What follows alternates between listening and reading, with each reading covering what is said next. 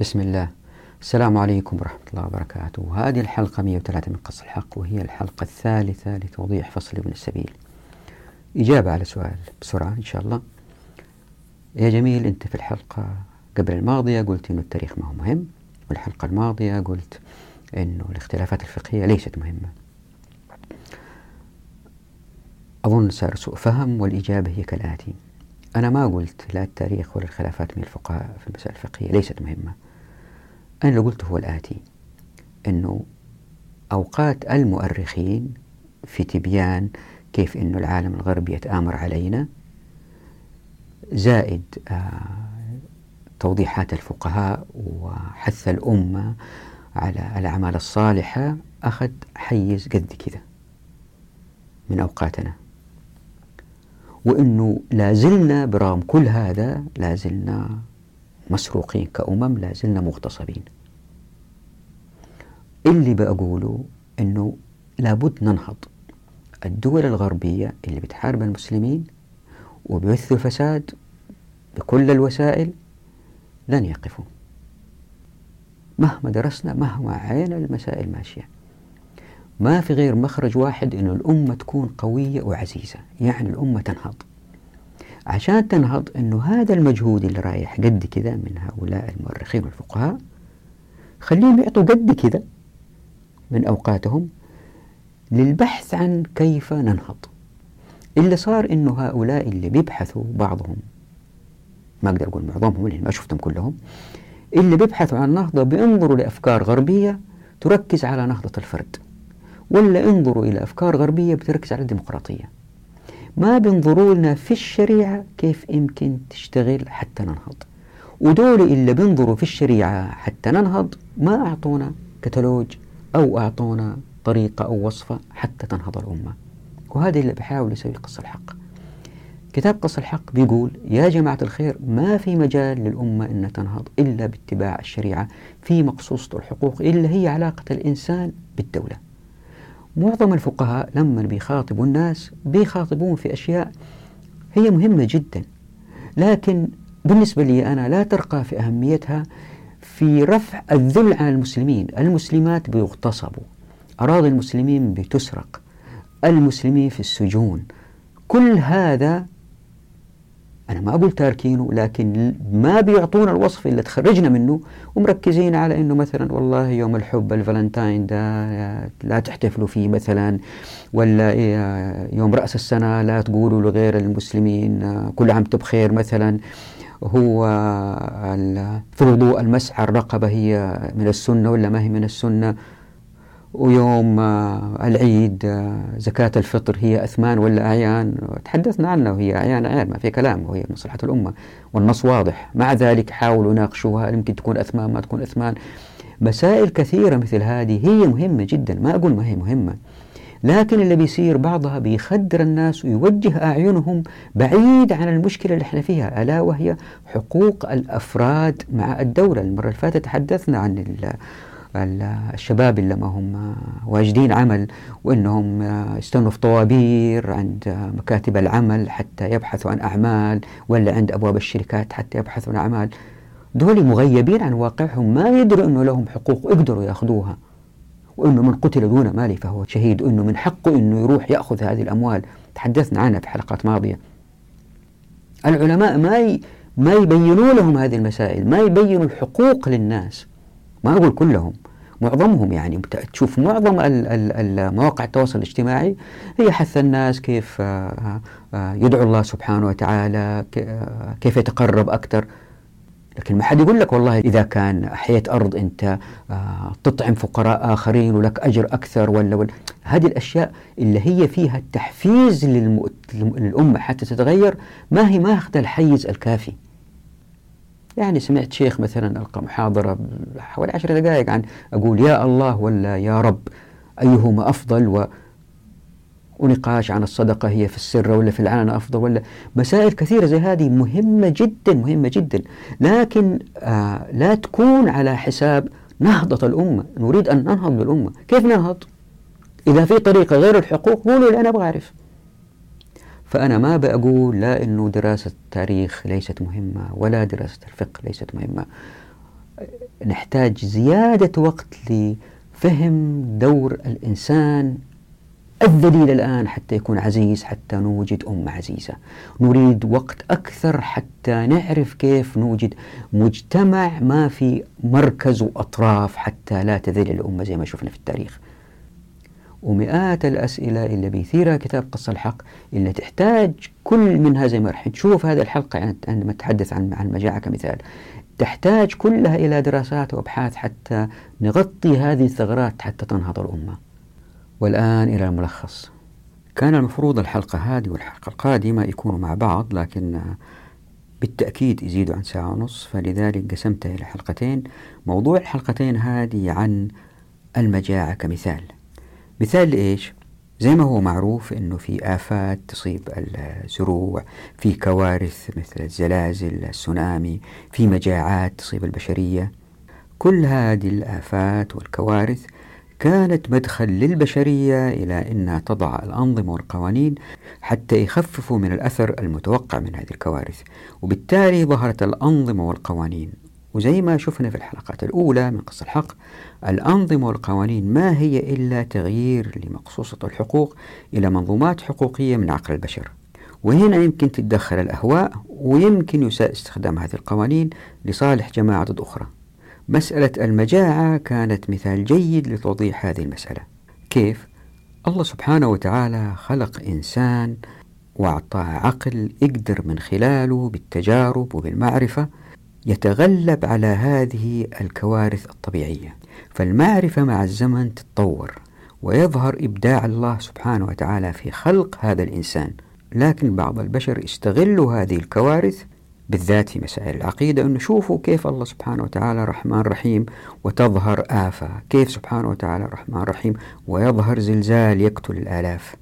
يعني كانت هذه الكوارث أحيانا مدخل لتشكيك الإنسان بالله سبحانه وتعالى وبلطف الله سبحانه وتعالى. ناهيكم عن أنها كانت وسيلة لتغيير مخصوصة الحقوق. لذلك لابد من التصدي لها. فاللي راح أحاول باختصار في مسألة المجاعة هو أنه أبين إنها من عند الناس. قل هو من عند أنفسكم.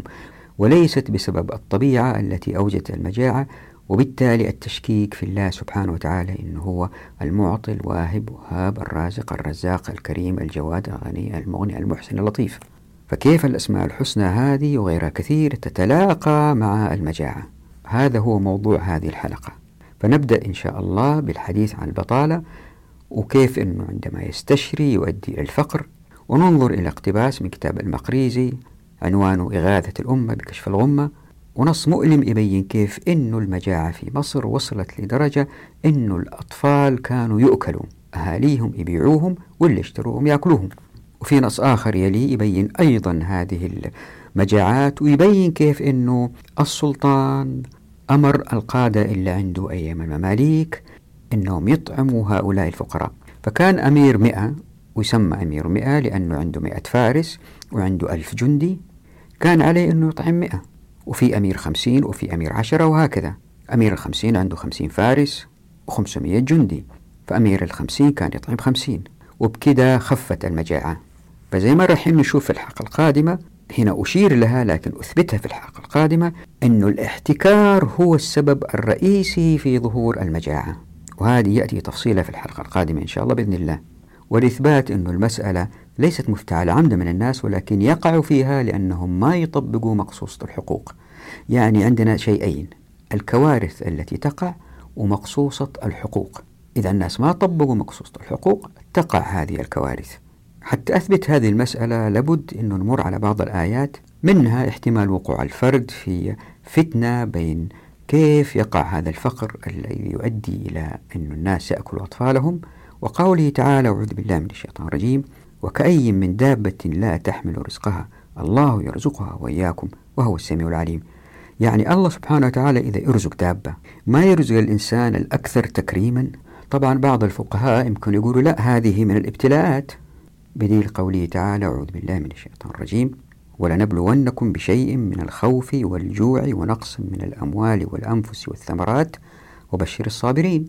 هنا أبين أن الآية تتكلم عن التبعيض يعني بشيء وهذا الشيء بدليل الآية يحتاج إلى صبر والصبر يحتاج إلى وقت يعني في استمرارية في الابتلاء. وأبين أن هذا يختلف عن الكارثة اللي هو عذاب من الله سبحانه وتعالى الذي يأتي فجأة ويقتلع الناس فجأة مثل الريح الصرصر العاتية أو الزلزال وتكلم ووضح الفرق بين الكوارث والابتلاءات. وأثير السؤال كيف يمكن نجمع بين حفظ الله سبحانه وتعالى للأمة واللي حدث مع أكل الأطفال؟ فنمر على الحديث اللي رواه مسلم أن الله سبحانه وتعالى أعطى للرسول صلى الله عليه وسلم أنه يحفظهم من الكوارث وهذا في الحديث اللي هو يبدأ بأنه إن الله زوى لي الأرض فرأيت مشارقها ومغاربها وحتى تتضح المسألة أكثر لابد أنه نمر على قوله تعالى أعوذ بالله من الشيطان الرجيم قل هو من عند أنفسكم في قوله تعالى أعوذ بالله من الشيطان الرجيم أولما أصابتكم مصيبة قد أصبتم مثليها؟ قلتم أن هذا قل هو من عند أنفسكم إن الله على كل شيء قدير. وآية ثانية فيها بما قدمت أيديهم إلا تقول أعوذ بالله من الشيطان الرجيم وإذا أذقنا الناس رحمة فرحوا بها وإن تصبهم سيئة بما قدمت أيديهم إذا هم يقنطون. فحاول أبين أن هذه الكوارث اللي نراها مثل المجاعة هي ناتجة من تراكم أفعال الناس إلا ما حكموا بالشريعة فهو من عند أنفسهم. فأبين أنه في كوارث كونية من جهة وفي مقصوصة الحقوق من جهة أخرى.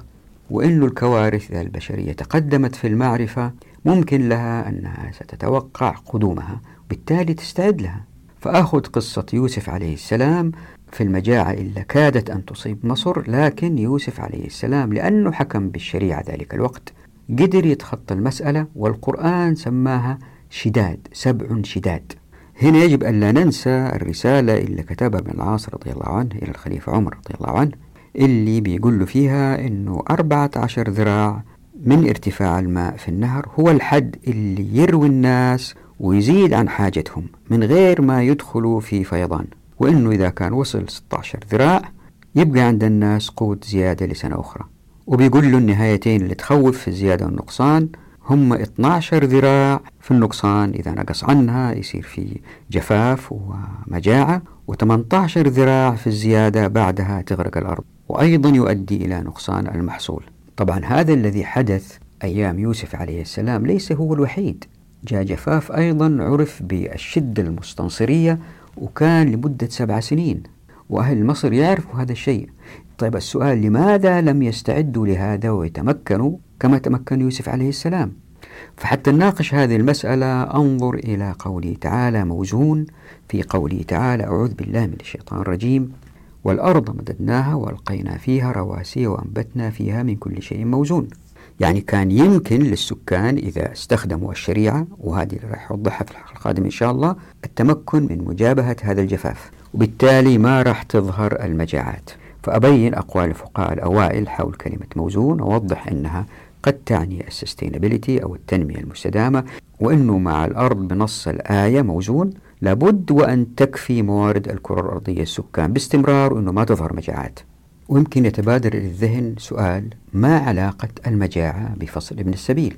العلاقة وطيدة جدا زي ما راح نشوف إن شاء الله في الحلقة القادمة أنه الاثنين اشتركوا في أنه المجاعة ظهرت بسبب عدم تطبيق مقصوصة الحقوق وأنه الترحال لأي فرد من أي مكان في العالم الإسلامي إلى أي مكان آخر فتح حدود ما في حدود يعني انتقال المعرفة والموارد والخيرات وعدم التسلط. وبالتالي عندما يزداد الناس في الدخل تظهر المعرفة من خلال الأفراد من خلال الأوقاف التي كان يمكن أن تجابه هذه الفيضانات. واللي الناس عارفينها؟ لكن لأن التركيبة الطبقية في المجتمع في أثرياء جدا وهم قلة وفي فقراء ما يقدروا يستثمروا في الأراضي اللي بيشتغلوا فيها والأثرياء يخافوا يفقدوا الأراضي فنسب توزيع الأراضي على الأفراد ما كانت بطريقة منطقية تسحب الأفراد للاستثمار في الأرض حتى يتعاملوا مع هذه الفيضانات. فكانوا الفقراء اللي اشتغلوا في الأراضي ما عندهم فائض مالي يخزنوا فيه بعض الأكل للمستقبل. كانوا على الحفة. هؤلاء هم اللي يموتوا من المجاعات ونسبتهم عالية.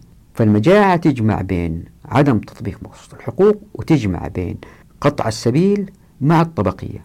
لذلك والله أعلم سبحانه وتعالى وضعها كقصة مهمة في القرآن للفت نظر البشرية لأهمية تطبيق مخصوص الحقوق وأنه في تقنية بدائية أيام يوسف ليست كأيامنا هذه في التحكم في المياه وسبع سنين جفاف مع ذلك لأنه كان في عدل لم تظهر المجاعة. فالكلمات المفتاحية لهذه الحلقة والقادمة هي الشدائد الكوارث المجاعة مقصوصة الحقوق الفتن الصبر الابتلاءات. قل هو من عند أنفسكم. نحاول في الحلقتين هذه نربط هذه الكلمات المفتاحية. والآن إلى التوضيح. موضوع هذه الحلقة كتبته عام 2008 ميلادي. يعني فصل ابن السبيل أخذ عدة سنوات. آه هذا الموضوع كتبته 2008 في وقتها كانت الإحصائية تقول أنه في 24 مليون عربي شاب عاطل عن العمل. في بلاد الحرمين كان 26% من القوى العاملة من الشباب من أهل البلد عاطلين عن العمل. في السودان في الجزائر في جميع دول العالم العربي متقاربة في هذه الأرقام باختلافات بسيطة. الواحد يتعجب يعني. عندكم مثلا الدول النفطية رغم أنه في أراضي زراعية مع ذلك الناس ما بيشتغلوا وبيستوردوا غذاء من الخارج وفي نفس الوقت الشباب عاطلين عن العمل. إيش الحكاية؟ شيء يحير والإجابة هي أنه كل شيء ممنوع. ما تستطيع فعل شيء إلا بموافقات من الدولة. هذا أدى إلى وضع أنه العالم العربي أنقسم إلى مجموعات. بين نقيضين. مجموعة دول فيها فقيرة والشعب فقير. طبعا الطبقة الثرية زي ما أنتم عارفين متنفذة. ودول ثانية اللي هي الدول النفطية أصبحت وكأنها دول اشتراكية كبيرة عندها أموال تأتي من النفط وتوزعها على الشعب وبالتالي صارت ميزة الشعب تقريبا مين يتقرب أكثر للمركز فوق حتى يأخذ أموال أكثر؟ مش كل الشعب لا. لكن المتنفذين بيستطيعوا الوصول للأعلى والأخذ أكثر من الأموال. بينما الشعب ممنوع من العمل وبدأ الفقر يزداد فيه. هذا 2008 الآن الوضع أزداد سوء سنة عن سنة سنة عن سنة. طبعا هي ليست آه، مسألة حادثة الآن في العالم الحديث لا. على مر التاريخ كانت تظهر مثل هذه المشاكل لدرجة أنه أحيانا الفقر يستشري جدا جدا جدا لدرجة أنه الناس يأكلوا أطفالهم من الفقر. فزي ما أنتم شايفين هنا في الشاشة نص من كتاب إغاثة الأمة بكشف الغمة هو كتاب للمقريزي وكتاب رائع جدا يصف كيف المجاعات ظهرت في مصر. فبيقول ثم وقع الغلاء في الدولة الأيوبية وسلطنة العادل أبي بكر بن أيوب في سنة ست وتسعين وخمسمائة. وكان سببه توقف النيل عن الزيادة وقصوره عن العادة. فانتهت الزيادة إلى اثني عشر ذراعا وأصابع فتكاثر مجيء الناس من القرى إلى القاهرة من الجوع. ودخل فصل الربيع فهب هواء أعقبه وباء وفناء. وعدم القوت حتى أكل الناس صغار بني آدم من الجوع. فكان الأب يأكل ابنه مشويا ومطبوخا والمرأة تأكل ولدها. فعوقب جماعة بسبب ذلك. ثم فشى الأمر وأعيا الحكام. فكان يوجد بين ثياب الرجل والمرأة كتف صغير أو فخذه أو شيء من لحمه. ويدخل بعضهم إلى جاره فيجد القدر على الناس فينتظرها حتى تتهيأ. فإذا هي لحم طفل وما أكثر ما يوجد ذلك في أكابر البيوت. ووجدت لحوم الأطفال بالأسواق والطرقات مع الرجال والنساء مختفية. وغرق أو حرق في دون شهرين ثلاثون امرأة بسبب ذلك. ثم تزايد الأمر حتى صار غذاء الكثير من الناس لحوم بني آدم بحيث ألفوه. وقل منعهم منه لعدم القوت من جميع الحبوب وسائر الخضروات وكل ما تنبته الأرض. هذا النص الذي قرأته الآن كنت قرأته كاقتباس قبل ما أحصل على الكتاب. وكانت عندي إشكالية أنه كيف الله سبحانه وتعالى يرضى أنه البشر يأكلوا أطفالهم. هذه قضية أزعجتني جدا فبحثت عنها. كان لازم أبحث عن الكتاب وفي جزيرة العرب مسحت تقريبا الكثير من المكتبات لم أجد الكتاب. سافرت مرة لمصر وبحثت عن عنه في حوالي عشرين مكتبة. ولأنه أحيانا مالك المكتبة ما يكون موجود يكون في موظف وما يعرف أسماء الكتب كنت أمر على الرفوف كتاب كتاب. ألين في الأخير الله أكرمني. بشخص عجوز جالس. سألته عن الكتاب نقز بسرعة جاب لي هو. حاولت أعطيه بخشيش سبحان الله رفض. وهذا الكتاب كنز لي أنا. ليه؟ لأنه فك لي مشكلة كبيرة إن شاء الله أشرحها. خلينا ناخذ اقتباس آخر يتحدث عن حال مصر في زمن الأتراك. طبعا هو المقصود آه ليس الأتراك العثمانيين لا هو يقصد الأتراك المماليك. فيقول ودخلت سنة 95 يعني قصده بعد 600 يعني 695 وبالناس شدة من الغلاء وقلة من الواصل. هذه الفترة 695 توافق 1295 وهي توافق فترة العادي زين الدين كتبغى أو كتبغى والله أعلم. نكمل النص. إلا أنهم يمنون أنفسهم بمجيء الغلال الجديدة. وكان قد قرب أوانها فعند إدراك الغلال هبت ريح سوداء مظلمة من نحو بلاد برقة هبوبا عاصفا وحملت ترابا أصفر كسى زروع تلك البلاد.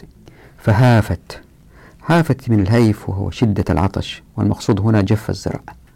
فهافت كلها ولم يكن بها إذ ذاك إلا زرع قليل ففسدت بأجمعها وعمت تلك الريح والتراب إقليم البحيرة والغربية. فهاف الزرع وفسد الصيفي من الزرع كالأرز والسمسم فتزايدت الأسعار.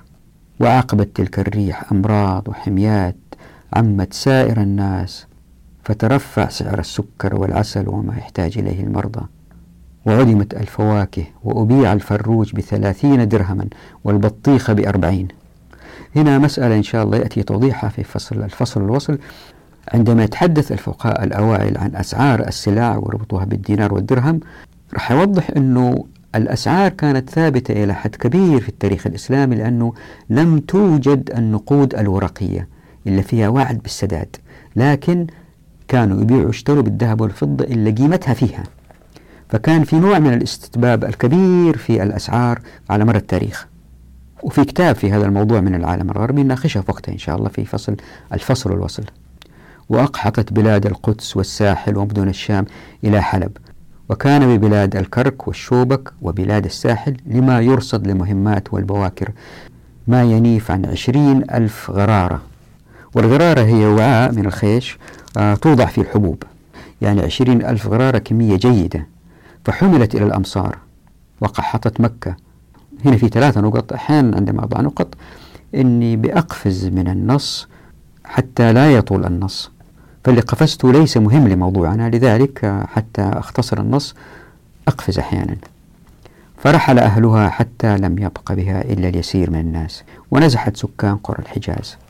واشتد الأمر بمصر وكثر بها من أهل الآفاق يعني يعني جوها ناس من مناطق بعيدة. فعظم الجوع وانتهب الخبز من الأفران والحوانيت حتى كان العجين إذا خرج إلى الفرن انتبه الناس فلا يحمل إلى الفرن ولا يخرج الخبز منه إلا وما عد يحمونه بالعصا من النهابة. فكان من الناس من يلقي نفسه على الخبز ليخطف منه ولا يبالي بما ينال رأسه وبدنه من الضرب لشدة ما نزل به من الجوع. يعني عشان الخبز ما يتسرق يجوا ناس يحموه عشان يوصلوا للناس اللي هم في الغالب آه، الطبقة الأعلى. وكان الشخص ما يبالي ينضرب ينضرب ما في مشكلة. المهم يأخذ خبز. فلما تجاوز الأمر الحد أمر السلطان بجمع الفقراء وذوي الحاجات وفرقهم على الأمراء فأرسل إلى أمير الماء. ماء فقير وإلى أمير الخمسين خمسين حتى كان لأمير العشرة عشرة. هذا معناه إيه؟ أمير ماء هي المرتبة الأولى بين مراتب الأمراء في عصر المماليك. وكانوا يدرجوا الأمراء آه بعدين يجوا أمراء العشرات ثم أمراء الخمسات. ثم الأجناد من المماليك السلطانية وهكذا. وكان من قواعد رتبة أمير المئة أنه صاحبها يعني الأمير هذا يتكفل بالإشراف على مئة فارس. النقطة المهمة هنا أنه هؤلاء الأمراء عندهم ما يكفي من الأكل وقدر كل واحد مثل أمير المئة يأخذ مئة ويأكلهم ويشربهم يعني عنده جنود موجودين ويأكلوا ويشربوا. فالفقر نزل على هذه الجماعة اللي هي ما هي من الجنود وهم فلاحين؟ برغم أنه في أكل في المخازن زي ما راح نشوف إن شاء الله.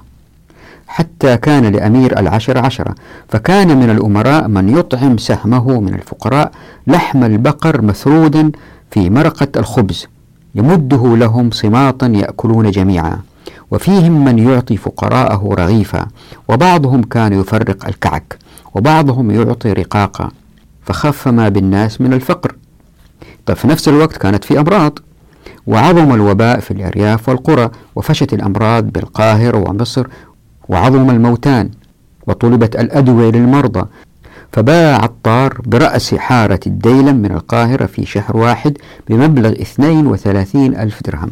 وحتى ما نطيل أترك لكم باقي النص تقرأوا لاحظوا آه، معنى الطرحاء الذين يلقوا في الطرقات حين موتهم. هذه النصوص تخلي الواحد يحتار. يعني هذول مسلمين. كيف الله سبحانه وتعالى قدر هذا على المسلمين؟ واحد يحتار صراحة يوقع في مشكلة. ويمكن يسأل نفسه طيب أنا إيش يصير فيا لو وضعت في هذا الموضع هل أبيع أطفالي؟ وأنا عارف يمكن اللي اشتروه رايحين يأكلوهم يعني ولا؟ الواحد ماذا يفعل؟ وبالذات في ظل الآيات التي تعد المؤمنين بالخير الكثير. مثل قوله تعالى في سورة العنكبوت أعوذ بالله من الشيطان الرجيم. وكأي من دابة لا تحمل رزقها الله يرزقها وإياكم وهو السميع العليم. فإذا كان هذا حال الدواب إلا الله سبحانه وتعالى يرزقها وهي ما هي حاملة رزقها معاه الله يرزقها. ما بالنا بالإنسان اللي هو مسلم والله سبحانه وتعالى معطي واهب وهاب رازق رزاق كريم جواد. هذه المسألة بالذات اللي تقول إن المسلمين رايحين يحيوا حياة طيبة تخلي الإنسان في حيرة. فمثلا قوله تعالى أعوذ بالله من الشيطان الرجيم من عمل صالحا من ذكر أو أنثى وهو مؤمن فلنحيينه حياة طيبة ولنجزينهم أجرهم بأحسن ما كانوا يعملون. هذه الآية في سورة النحل. وقوله تعالى في سورة فاطر يا أيها الناس اذكروا نعمة الله عليكم. هل من خالق غير الله يرزقكم من السماء والأرض؟ لا إله إلا هو فأنا تؤفكون. طيب هدول الناس اللي بتصيبهم المجاعات لابد بينهم بعض المسلمين المؤمنين فكيف ينزل عليهم هذا العقاب؟ طبعا الإجابة المباشرة من معظم العلماء هي الآتي إنها ابتلاء. واستشهدوا بهذا بقوله تعالى في سورة البقرة أعوذ بالله من الشيطان الرجيم. ولنبلونكم بشيء من الخوف والجوع ونقص من الأموال والأنفس والثمرات وبشر الصابرين. لاحظوا أن سياق الآية واضح فالابتلاء هو بالجوع وهو بشيء من الجوع وهذا تبعيض يعني ما هو جوع مستمر لكن شيء من الجوع. وكذلك النقص في الأموال والأنفس والثمرات هو أيضا تبعيض. يعني يمكن شخص يتوفى له شخص عزيز ويمكن يخسر تجارته. لاحظوا هنا أن التبعيض هو مفهوم البشرى للصابرين. يعني المعنى يتجه إلى أن الشخص الذي يبتلى كفرد انتبهوا وصبر فقد نجا. ليه؟ لأن الصبر يعني الاستمرار على تحمل الشدة. هذه نقطة مهمة. الصبر يعني الإنسان مستمر وصابر يعني هو مستمر في تحمل الشدة. والصبر ما يكون إلا بالاستمرار بالمقدرة على التحمل. وهنا في نقطة مهمة ننتبه لها أنه الكارثة تختلف عن الابتلاء. الكارثة تيجي وتأخذ الناس دفعة واحدة. يجي زلزال يجي إعصار يقلع الناس قلع. في الحالة هذه ما في مسألة صبر مستمر ما في تبعيض كلهم يروحوا. فالكارثة هي تقع على مجموع الأمة بينما الابتلاءات تقع على أفراد. قد تقع على مجموعهم لكن طالما أنه عندهم مقدرة على الصبر فهي مستمرة. يعني اللي بوصل له هذه الابتلاءات ليست كارثية فليست كالإعصار وليست كالزلزال أو السونامي. ومن جهة ثانية وهذا أيضا شيء مهم الصبر ما يكون إلا في هذه الحياة. ما في صبر في الآخرة. في الآخرة في الإنسان مضطر على الشيء إلا فوق راسه. أما إنسان مؤمن ويجد خير أو إنسان غير صالح ولا كافر ويجد بعض المشقات في آخرته. هذا إذا ما دخل النار. يعني الناس راح يصبروا غصبا عنهم على أهوال يوم القيامة. فبالتالي المقصود بقوله تعالى الصابرين هم اللي تحملوا الابتلاءات في الدنيا. يعني باختصار فإن الابتلاءات لا تعني بالضرورة أنها سنة الله في خلقه. يعني يبتليهم كجماعة وباستمرار إلا إن كانت عذابا كالريح الصرصر العاتية لغير المسلمين. يعني سبحانه وتعالى أكرم المسلمين بحفظهم من مثل هذه الكوارث. طيب كيف نجمع الآن بين حفظه سبحانه وتعالى للأمة الإسلامية من الكوارث وبين ما حدث من المجاعات وإيش علاقة هذا بالتمكين والحدود والمواطنة؟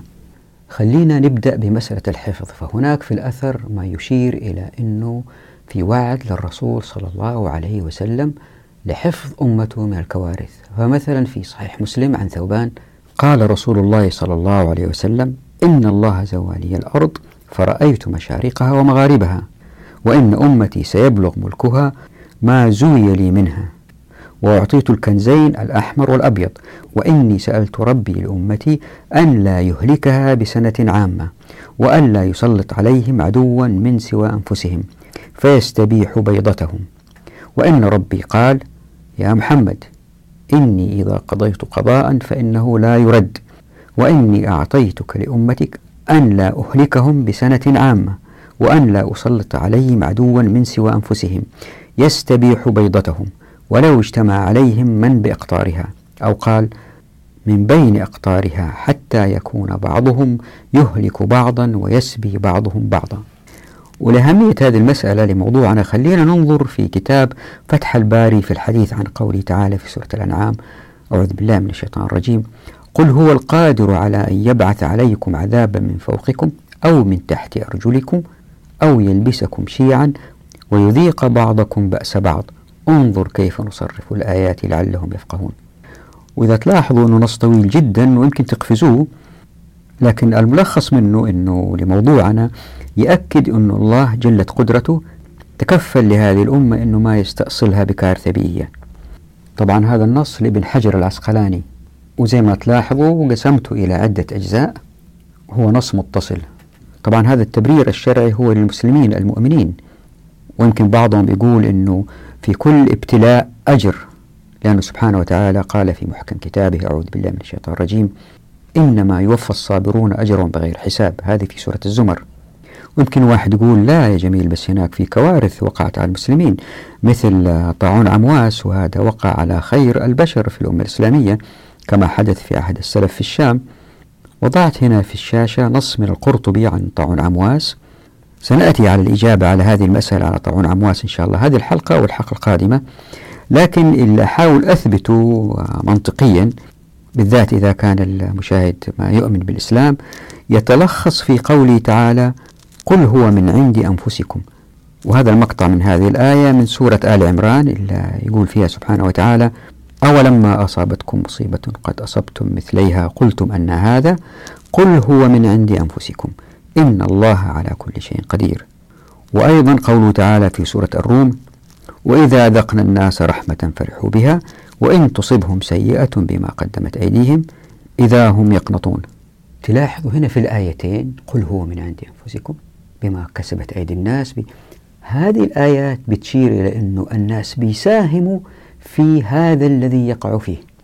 يعني الابتلاءات تصيب الأفراد وقد لا تتجمح بحيث أنها تصبح كارثة وفي الكارثة اللي هي تأتي من الله سبحانه وتعالى كعذاب أحيانا. يعني عندنا شيئين. ابتلاءات وكوارث. طيب كيف أبين الآن وأوضح لكم أنه الذي حدث في طاعون عمواس والذي حدث في مصر هو ليس من الكوارث هو من صنع أيدي الناس. هذا اللي أحاول أثبته الآن. للتوضيح أقول في شيئين في كوارث كونية وفي مقصوصة حقوق. الكو... أربط بينهم. الكوارث الكونية بعضها ما نعرف متى يحدث وبعضها نعرف متى يحدث. مثلا الفيضانات اللي في النيل الناس بالتجارب سنة بعد سنة يقدروا يتوقعوا متى تقع. لكن في أشياء أخرى مثل الزلازل تقع فجأة ما نعرف عنها. لكن بتقدم العلم اللي بيصير أنه هذه الكوارث بنعرف عنها أكثر وأكثر. مثل آه، كانت تجيهم أعاصير الآن بالستلايت بيشوفوا الضغط العالي الضغط المنخفض في الجو وتحرك هذه الموجات وكيف يتداخلوا ويقولوا والله سيصيب هذه المنطقة إعصار. هذه المنطقة سينزل فيها ثلوج بعد أربع خمسة أيام. فباستطاعة البشر بالتقدم المعرفي أنهم يعرفوا هذه الكوارث. لذلك نجد أن القرآن الكريم لا يصف مثل هذه الملمات بالكوارث يصفها بالشدائد كما في قوله تعالى في سورة يوسف أعوذ بالله من الشيطان الرجيم ثم يأتي من بعد ذلك سبع شداد يأكلن ما قدمتم لهن إلا قليلا مما تحصنون فهذه السنين السبعة اللي نقص فيها ماء نهر النيل برغم أنها كان من الممكن أنه تكون كارثة هائلة ليه؟ لأنها مجاعات مستمرة لسبع سنوات لكن وصفها القرآن سبع شداد. فهذا اللي وقع في مصر لمدة سبع سنين واللي زاد الوضع عليهم صعوبة أنه كانوا الناس يأتوا من مناطق مختلفة للتزود بالغذاء من مصر كما حدث مع إخوة يوسف جو وأخذوا أكل. كان هذا مثال. كيف يوسف عليه السلام قدر يضع طريقة تمكن فيها من أنه مع الزمن لأنه عارف أنه في سبع سنين تأتي شديدة قدر يحتاط ويجمع ما يكفي من الغذاء لأنه كان إنسان عادل ما كان يحتكر ما كان يخبي. زي ما رح نشوف إن شاء الله في الأمراء كيف كانوا يسووا. تمكن من التعامل مع جفاف لمدة سبع سنين. يعني الله سبحانه وتعالى بيعطينا هنا مثال جيد. سبع سنين جفاف مستمر. مع ذلك يوسف عليه السلام لأنه كان يحكم بالإسلام اللي هو طبعا هذه تحدثنا عنها لكل جعلنا منكم شرعة منهاجا فأنا ما أدري يوسف حكم كيف لكن حكم هو بأمر الله بالشريعة اللي كانت عنده. كيف تختلف هي عن الإسلام؟ ما بحث فيها ولا أعرف عنها لكن لم تكن نظام ظالم لم تكن نظام غير عادل. بالتأكيد هو حكم بالعدل. فإذا كان في ذلك الوقت يوسف قدر حل هذه المشكلة لأنه حاكم عادل مفوض يعني من من الملك أو العزيز أو بأنه يحكم يعني في هذه المسألة يوزع القوت على الناس.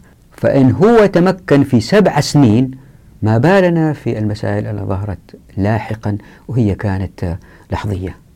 يعني هذه الكوارث اللي هي آه، يمكن أنه ما نشوفها بالتقدم المعرفي نشوفها وتتحول من كوارث في أنظرنا الآن إلى شدائد ممكن التعامل معها. حتى تتضح هذه الصورة أكثر خلينا نعطي مزيد من التفصيل. خلينا ننظر إلى قوله تعالى في سورة الحجر أعوذ بالله من الشيطان الرجيم. والأرض مددناها وألقينا فيها رواسي وأنبتنا فيها من كل شيء موزون. خلينا نركز على كلمة موزون. ليه؟ لأنه في الإجابة على هذه التساؤلات الشيطانية حر رحمة الله لابد أن نقارن بين الاقتباس السابق اللي قاله المقريزي عن المجاعة بقوله تعالى في هذه الآية موزون. طبعا موزون تعني يمكن في الأيام الحالية الاستدامة sustainability والله أعلم. لكن خلينا نشوف إيش كان تأويلها عند الفقهاء الأوائل. فمثلا جاء في التفسير الكبير عدة أوجه نمر عليها واحدة واحدة. وضعت هنا المقطع الأول واللي قال فيها وأنبتنا فيها من كل شيء موزون. وفيه بحثان واستمروا ما في داعي أقرأ النص. نلحظ أنه في الاقتباس في تفريق في مرجعية الضمير في قوله تعالى وأنبتنا فيها. هل هو في الأرض أم في الجبال أو في كليهما معا؟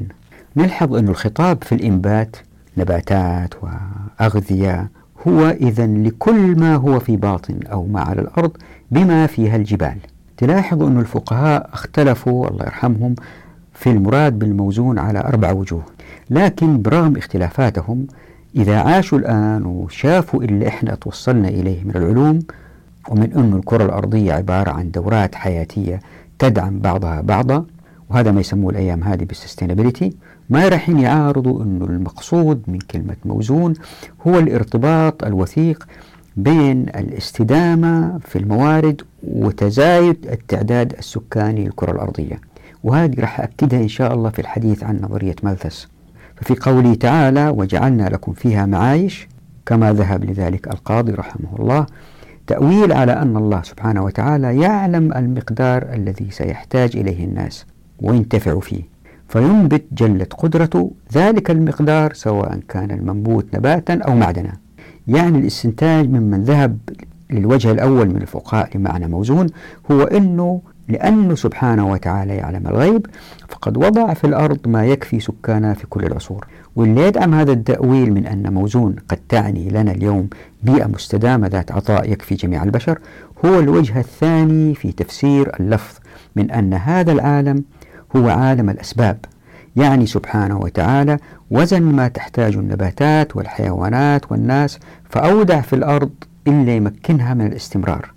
أو كما جاء في التفسير الكبير فكأنه تعالى وزنها بميزان الحكمة حتى حصلت هذه الأنواع.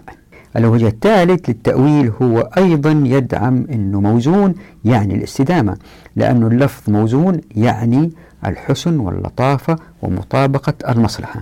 وبالنسبة للوجه الرابع للتأويل وهو أن ما ينبت في الأرض عموما نوعان المعادن والنباتات وأنه الاثنين مما يوزن وأنه سبحانه وتعالى أنبت في الأرض منها ما يكفي البشر هو أيضا تأويل يدعم المقصود من قوله تعالى موزون وهذا لابد أن يعني الاستدامة. لاحظوا أن هذه كلها في إطار أنه إن طبقنا الشريعة زي ما رح نشوف إن شاء الله.